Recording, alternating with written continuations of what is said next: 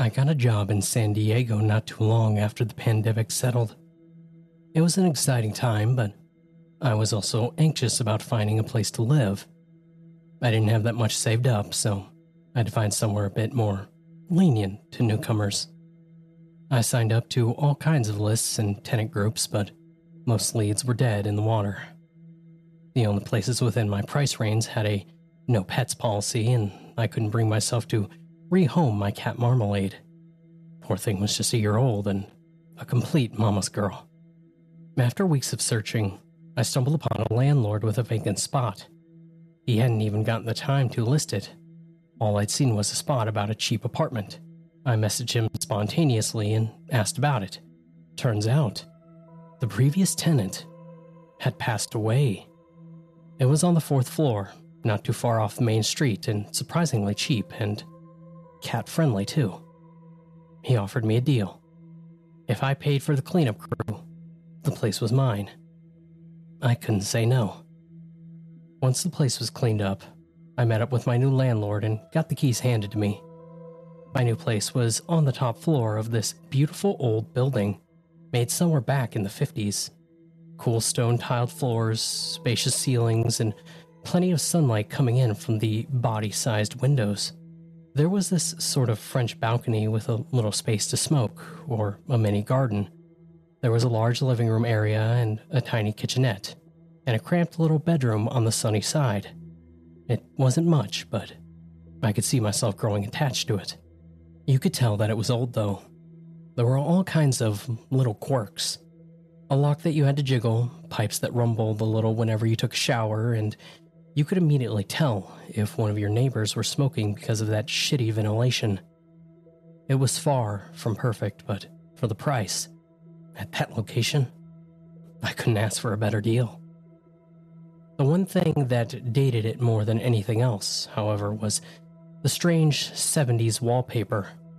This intricate floral pattern covered most of the living room, along with the western wall of the bedroom. A dark gray base color with lines of white, roses, tulips, and sunflowers, all in variations of silver and blue. It didn't take too long to move in.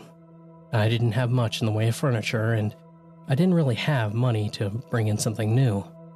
I figured I'd settle for what little I had for the time being, instead, focusing on getting used to my new job.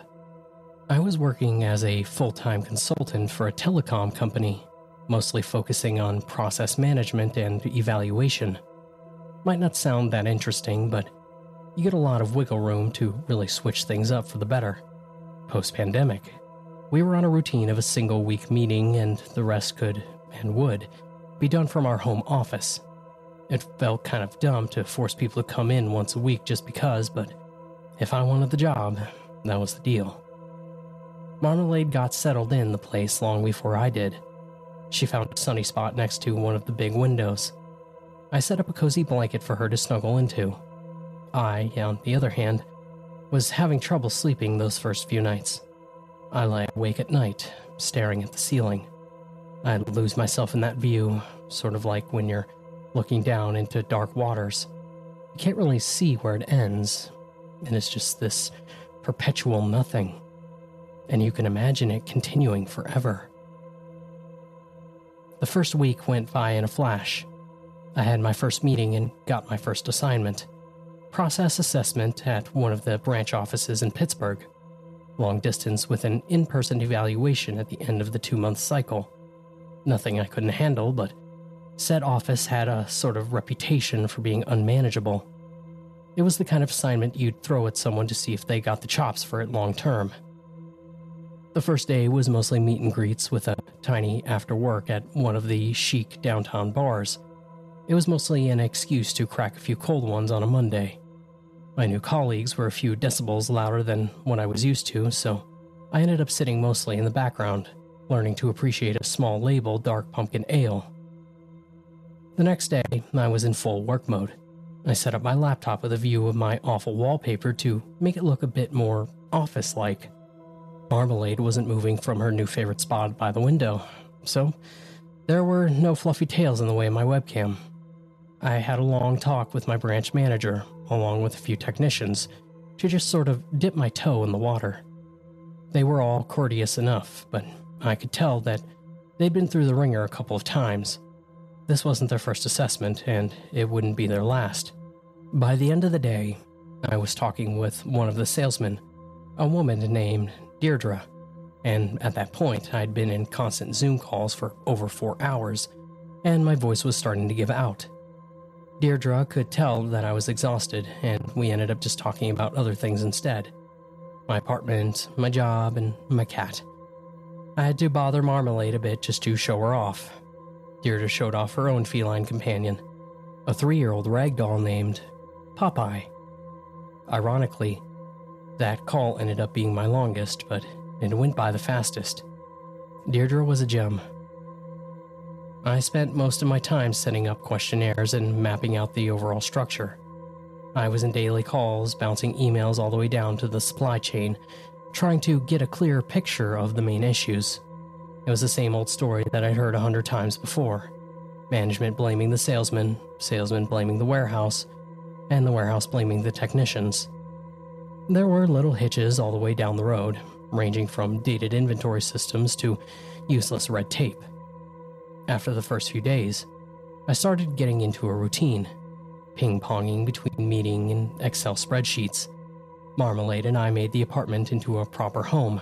Chinese takeout boxes started lining the kitchenette, and I had a few extra talks with Deirdre just to pass the slow hours.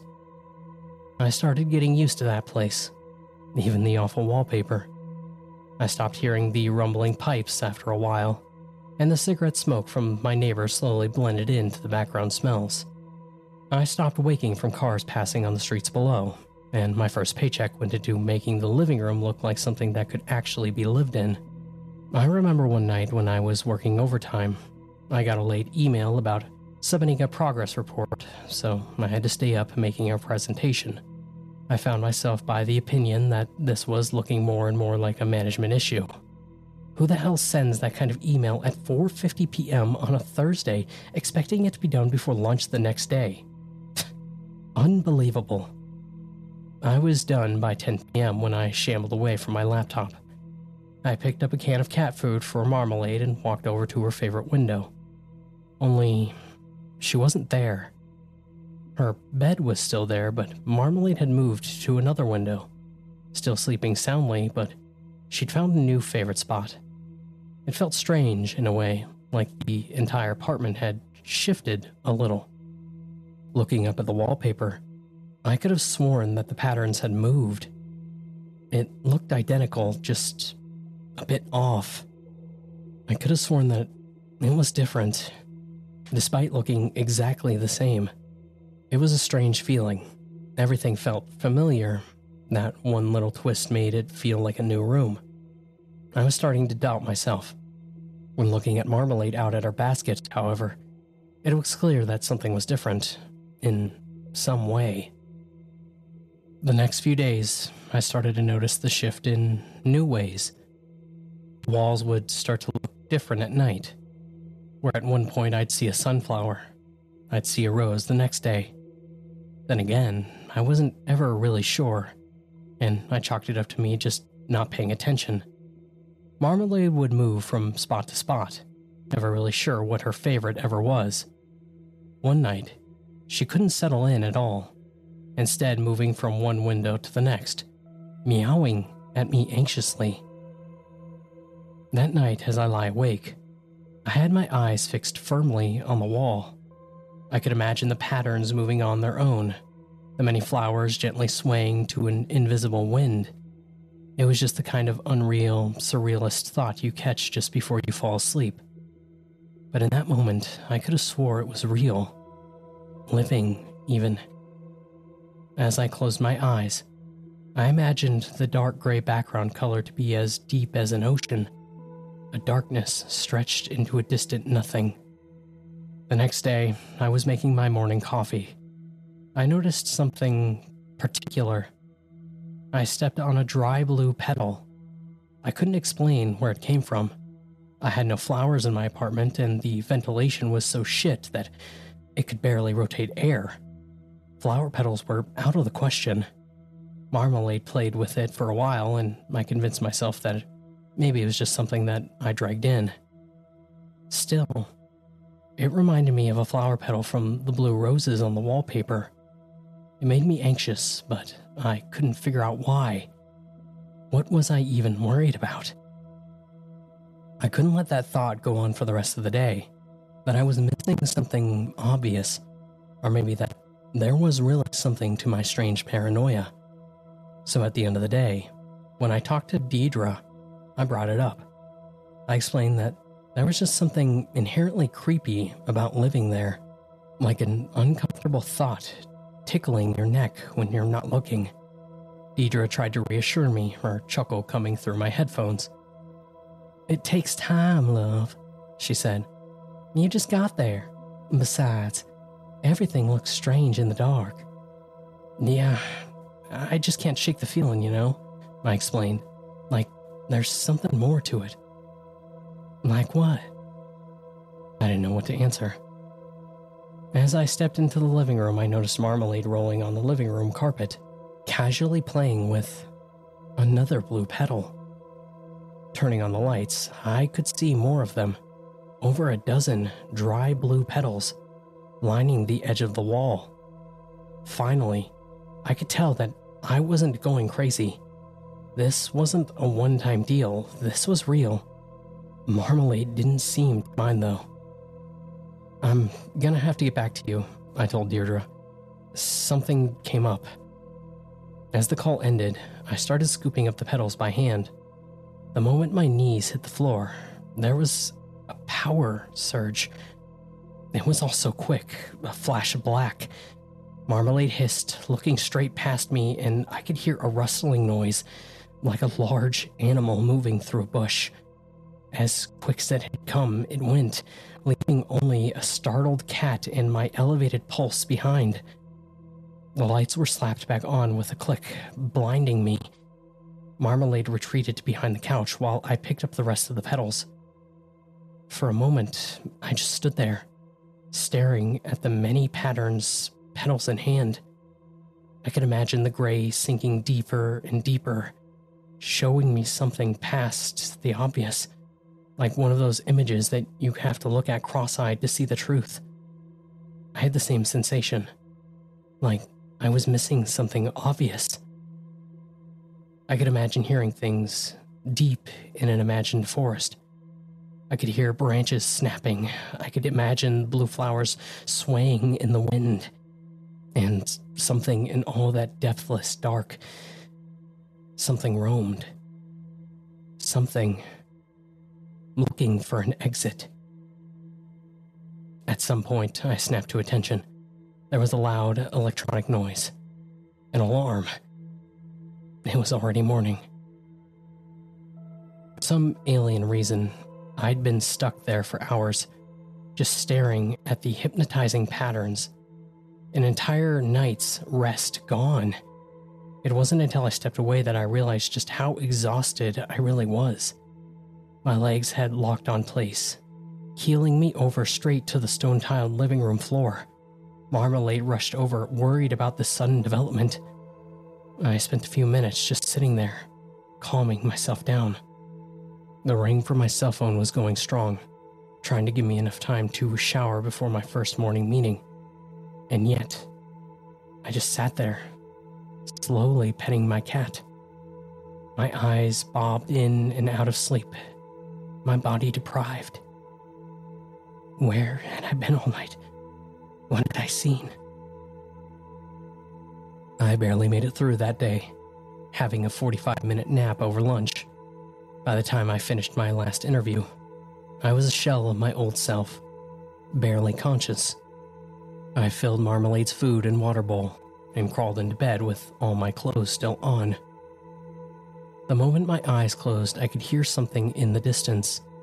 In the half world between sleeping and waking, I heard breaking branches, owls taking flight, and something large approaching. And despite I knowing I was well and truly alone, my body screamed at me to wake, to have one more look, just in case. I did, and I forced my eyes open. Something sharp scratched against the stone tile floor, something retreating in haste. A trail of dry petals leading right up to the side of my bed. After a night of dreamless sleep, I woke up to choking on something. It took me almost a full minute to cough up a blue petal, several of which had been sprinkling throughout my bed. I could have sworn the wallpaper looked a bit lighter, as if several flowers were looking sparse. The whole wall looked a bit darker. That morning, I'd had enough. I called in sick and brought out my toolbox. I started scraping off the wallpaper piece by piece across the entire apartment. I made a day of it, listening to music as Marmalade looked at me curiously. Every illustrated petal and stem dropped to the floor cut by cut, like trimming a paper garden. By the end of the day, my wall was laid bare, revealing nothing but black lead painted concrete underneath. That night, after a long shower, I went to sleep with wallpaper remains still lining the edges of my room. Finally, I could focus. I could look past the hypnotizing patterns. It was done. Gone. Over. Except it wasn't. As I went to sleep, my eyes drifted to the barren walls. A black, eternal night now unhindered by what little paper thin barrier had been erected. Just looking at it gave me that feeling in my stomach. Like I was. like I was falling forward. Even closing my eyes felt brighter than staring into it. Like it was more than a color, a place. At some point in the night, I heard this loud yowl. Looking up, I could see Marmalade sitting at the edge of my bed staring straight at the wall, hissing and raising her hackles. Looking straight ahead, I saw something. There, deep in the dark of the bare wall, something moved. I swooped up Marmalade, who clung to my shoulder like a parrot. I threw on my pants, shirt, and got my bag. I've had enough. I wasn't about to stick around and find out the depths of what was either my insanity or something unnatural entirely. I didn't want to know. As I entered the living room, I stopped dead in my tracks. Every single wall had turned a midnight black. The windows had fogged up from the inside, blocking the moonlight from peeking in. I ran my hand along the wall, looking for the door. Something cold bumped against the palm of my hand. A finger. I recoiled, almost dropping marmalade in surprise. I couldn't see my door. As I looked around, trying to find my bearings, I slowly came to the realization that nothing was quite as it should be. The kitchenette was further away, the windows were further apart, the proportions of the room were off and seemingly shifting every time I blinked. It was as if everything in the darkness was untrue, malleable, subtle shifting as soon as I looked away. And so was I. Looking down at my hands, they seemed different with every blink of my eye. They could be older, younger, scarred, or masculine. It was impossible to tell.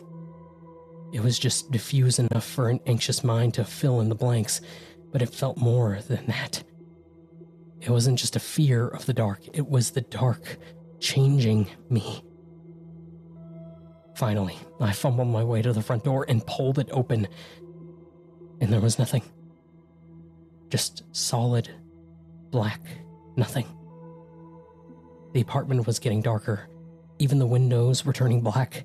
The kitchen sink was running, pushing forth dark, nondescript globes, all of which had this peculiar chemical smell.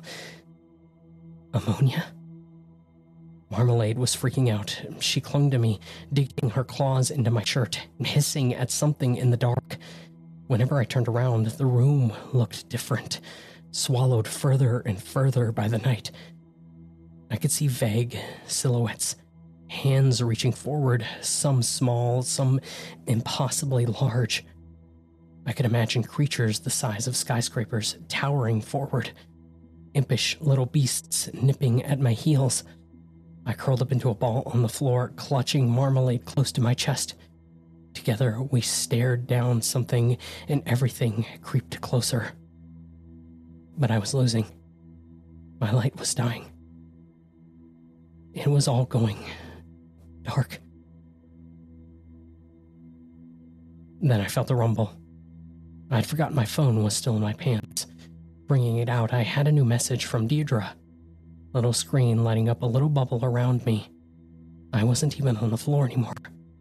I was sitting on a pile of dry grass and blue petals, and I could see the edge of a dead field stretching out around me in all directions. A wind cut through me like cold glass. And there really were things moving out there.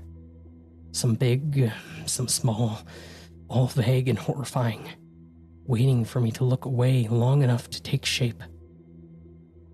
Hey, hon, I heard you were feeling under the weather, so I just wanted to check in, get plenty of rest. We'll talk soon. I played it again and again. I filled my head with her voice and my eyes with what little light the phone struggled to provide. I could feel Marmalade's pulse beating against my neck.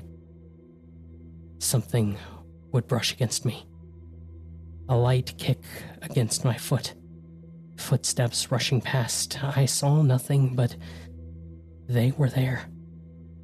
Hidden in the dark. We'll talk soon. Deirdre's message repeated for the tenth time. We'll talk soon. We'll talk soon. I don't know how long I sat there, just waiting for the dark to pass, but nothing came of it. The battery was dying. As I reached the final few percentages of power, there was little left for me to do. The light was shrinking. I couldn't hear Deirdre's message anymore. Marmalade was yowling like crazy, hissing and striking at something unseen. As the screen died, I felt the chill of the world descend on me. In the silence, I could feel something approaching. Something careful and calculated. I couldn't see it, but I could feel it. Smiling at me. Leering. Eager. I was panicking. My skin felt ice, and I couldn't feel my fingers. I held Marmalade close to me, and in a last ditch effort, I flung my phone into the dark. Glass shattered. I had thrown it through the window next to the little French balcony. A beam of morning light broke through. I turned around to an empty apartment, layout exactly as I remembered it. The kitchenette still running, torn down wallpaper lining the edges of the room, Marmalade's favorite bed still by the window, and the many Chinese takeout boxes still left unattended. Just as it should be. Every inch of the room was covered in a dry, blue flower petal. Needless to say, I didn't stick around for long. I moved out to the branch office where Deirdre worked and ended up staying there. We're still best friends to this day. I haven't been able to talk to a lot of people about what happened that night. I get the sense that whatever lived in that dark place was just waiting for someone to tear down that barrier, that hedge of flowers and patterns. Something waiting to pull me into a dark place, never to return. Poor Marmalade hasn't been the same since. Her fur has turned a matted orange, and she's a lot clingier than before. She's okay though. Just a happy cat, but it'd be a lie to say that she hasn't changed. The same can be said about me. It isn't a single obvious thing, but I feel like there are things about me that aren't the same. My eyes look darker, my fingers longer, my teeth sharper and whiter. Just enough for me to notice and remember.